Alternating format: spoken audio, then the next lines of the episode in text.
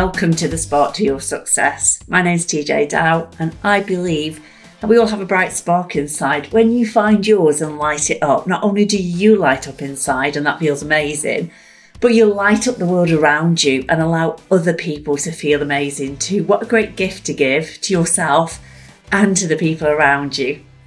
The Spark to Your Success podcast is designed to bring you a little inspiration, a little bit of insight, and a little bit of positivity for your day. This episode is for young people and parents of young people, as we're going to be talking about gaming. So I want to talk to both of you, kids and big kids.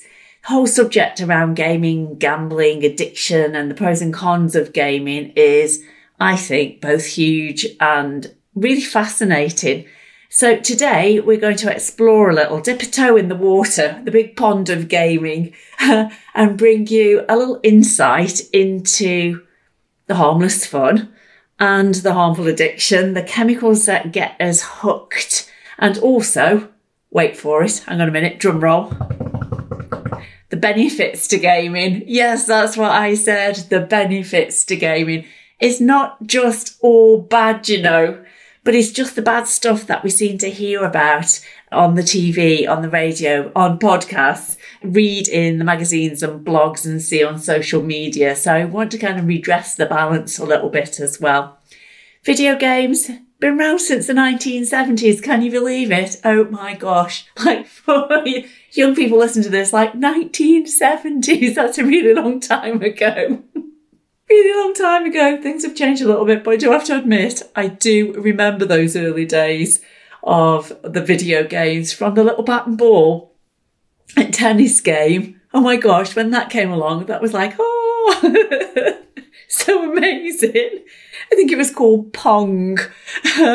and it was a little bit addictive as well, even though it was so simple. And then um, in the 80s, we kind of evolved into things like Pac Man, uh, Donkey Kong, and the character in Donkey Kong apparently became, I think it was called Jumpman, and then he became one of the Mario brothers. And so it got evolved into uh, Mario Kart and all of that stuff. And Tetris, go on if you're a parent or a teacher, an adult grown up listening, you remember Tetris, right? I lost many hours to Tetris.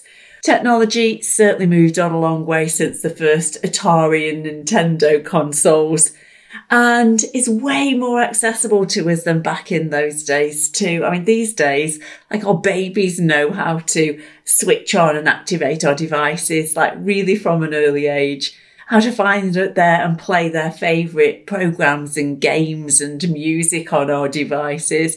So rightly or wrongly, devices have become the new babysitters, keeping the kids entertained while we do the housework, the shopping, or even when we're out for a meal with friends and family. Screen time, whole different topic of conversation. We're not going to go down that avenue and cover that today. Uh, so we'll park that one for a second. But I think the whole attitude towards gaming is like really quite interesting. Certainly the older generation, yes, including the young at heart listeners right now, right here, seem to have a view that gaming is just a problem. It's a problem with our young people, a problem in terms of being antisocial and isolating, a problem in it being addictive, a problem in it leading to gambling, so we're going to look at those things. And I want to say right now, right here, right now, that it's not just a problem. It's a great opportunity. It's not just youngsters. It's many, many grown-ups too who are gaming because they're just not on their, on the consoles like the kids. Mm, doesn't mean they're not gaming, right? It can lead to gambling. That's true.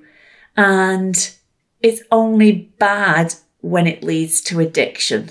I've spoken many times, and you can go uh, onto the website, you can check articles and probably other blogs that I've written about the whole gambling, gaming, addiction scenario and how it's impacting like 55,000 young people under the age of 16 already addicted to gambling. I'm going to park that part of the conversation for this podcast. We might talk about that afterwards, but gaming including gambling like activities and behaviours, definitely gaming can lead to gambling.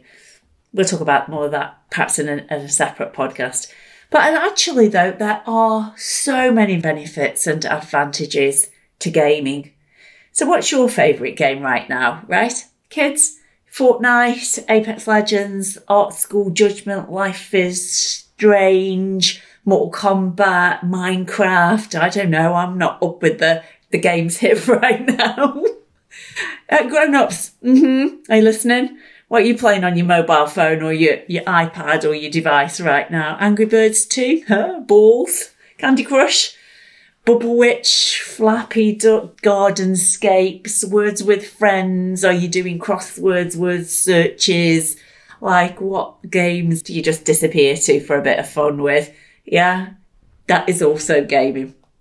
And those games, incidentally, just while I'm on a little roll, also have built in purposefully gambling like behaviours too. It's not just the games that the kids are playing online. So it's mostly a bit of fun, right? Pass the time on the bus or on the train, or if you're waiting for somebody or an appointment or something. It's no problem. We all do it. I do it. I just want to like chill out for a bit. I just want to switch my brain off or change my focus and just disappear for, I don't know, 10 minutes, half an hour. I usually will set my timer for to go off, so it's not much longer than that. But it's only a problem when it becomes a habit, like the go-to escape when life's hard, when you're feeling bored or upset, and it is like your first go-to without even thinking.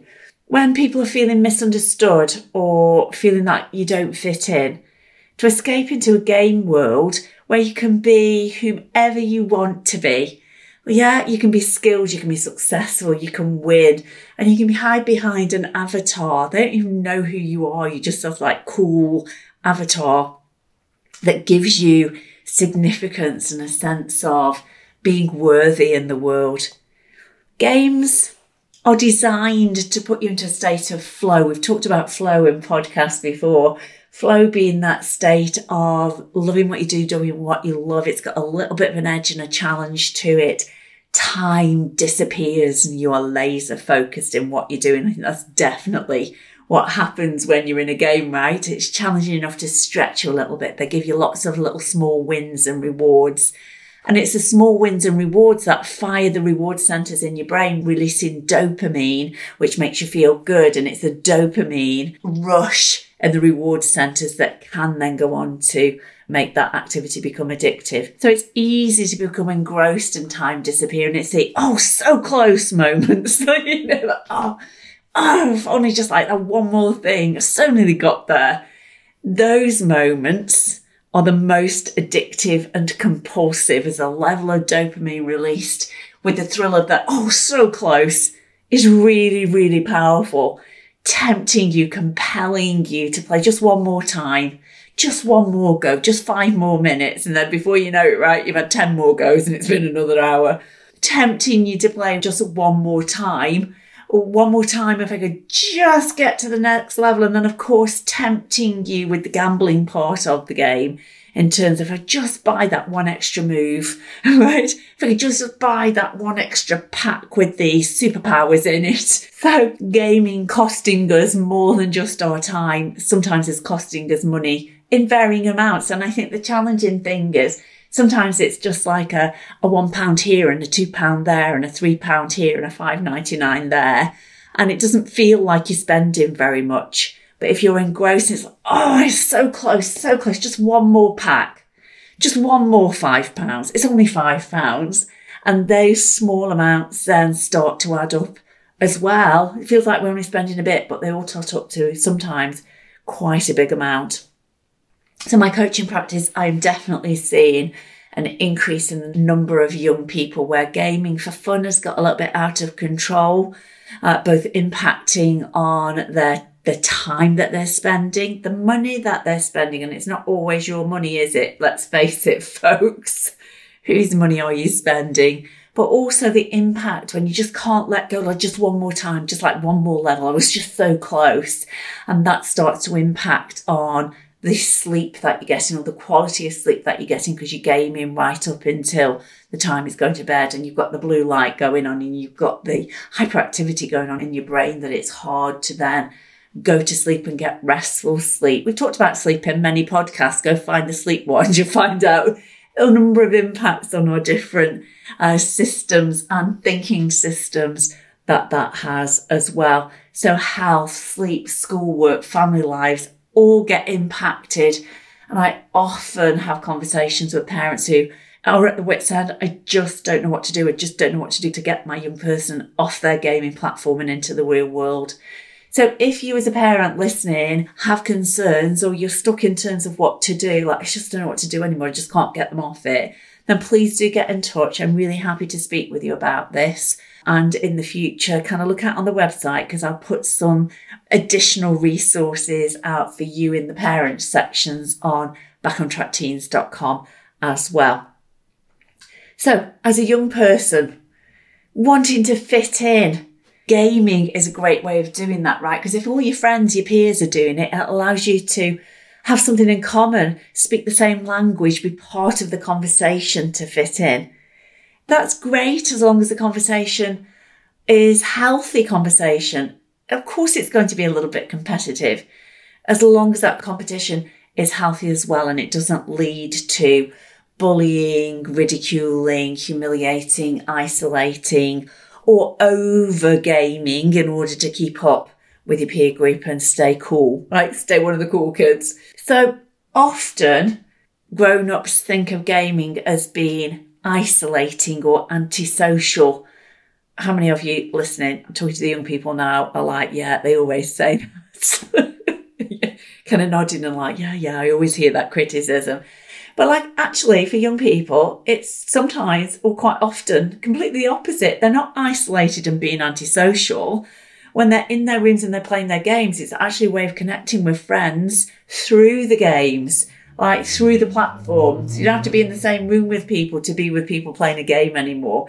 So even though the parents think they are in their room by themselves just on the game, that isn't often absolutely far from the truth. They are being sociable and they are connecting.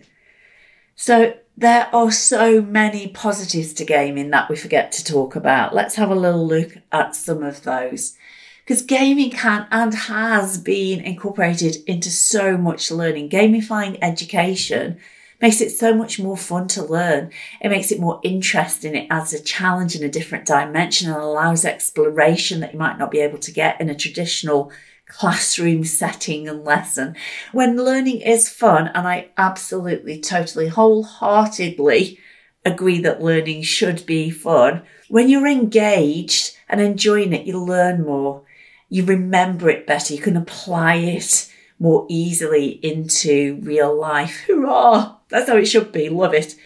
It can deliver learning using all of the learning styles all at the same time when it's done properly. I love that too. We don't explore learning styles and strategies anywhere near enough in our education systems and in our work education as well. You get the visual aspect and it's done really properly. You get the auditory, the sounds and the conversation that go with it you get the kinesthetic because you're in the doing, experiencing the game and the learning through the game. And of course, you get the logical because you get to work it out and allow it to make sense and uh, strategize around it as well. So brilliant in terms of learning preferences. Love that too. Gaming, playing the game improves your mind capacity because you're learning so many different aspects, creating all those new neural networks as you're playing the game and working things out and learning how it works and how to progress through the game. It's building understanding, logic, working stuff out, curiosity, flexibility of approach.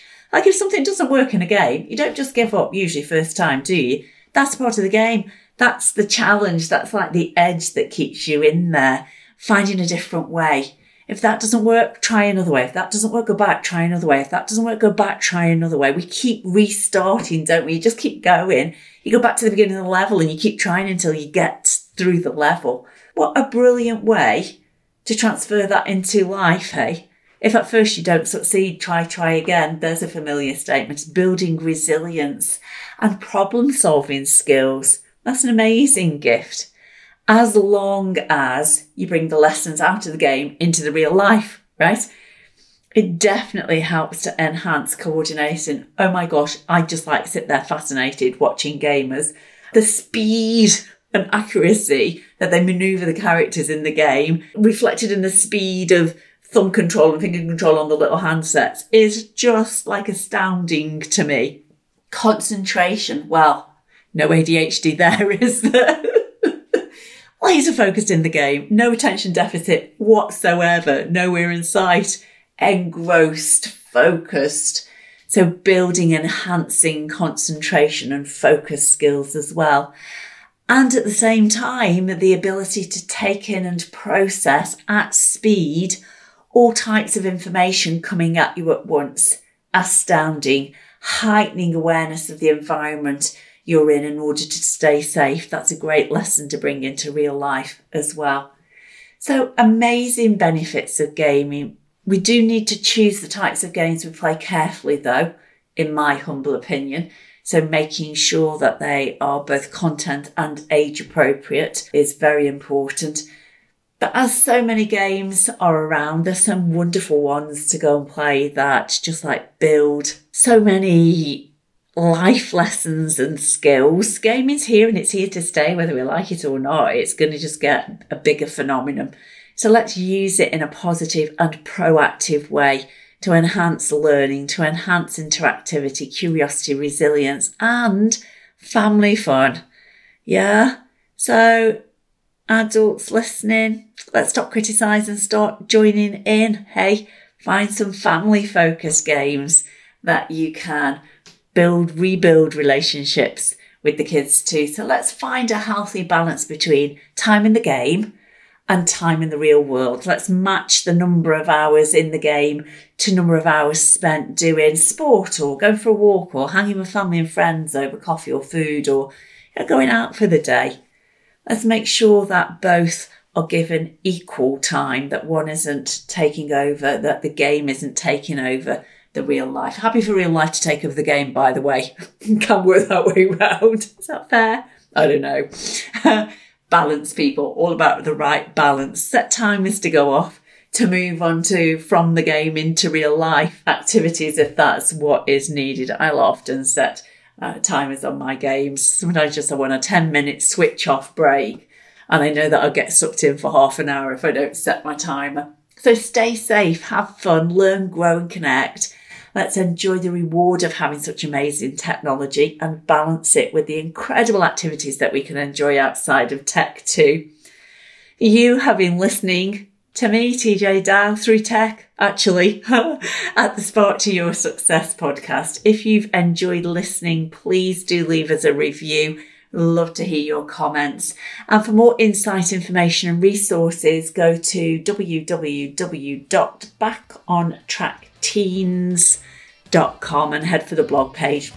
Leave us a comment or a question or send a message by email and I definitely will take the trouble to reply to you if you've taken the trouble to reply to me. So, wishing you a fun, curious, and incredible day.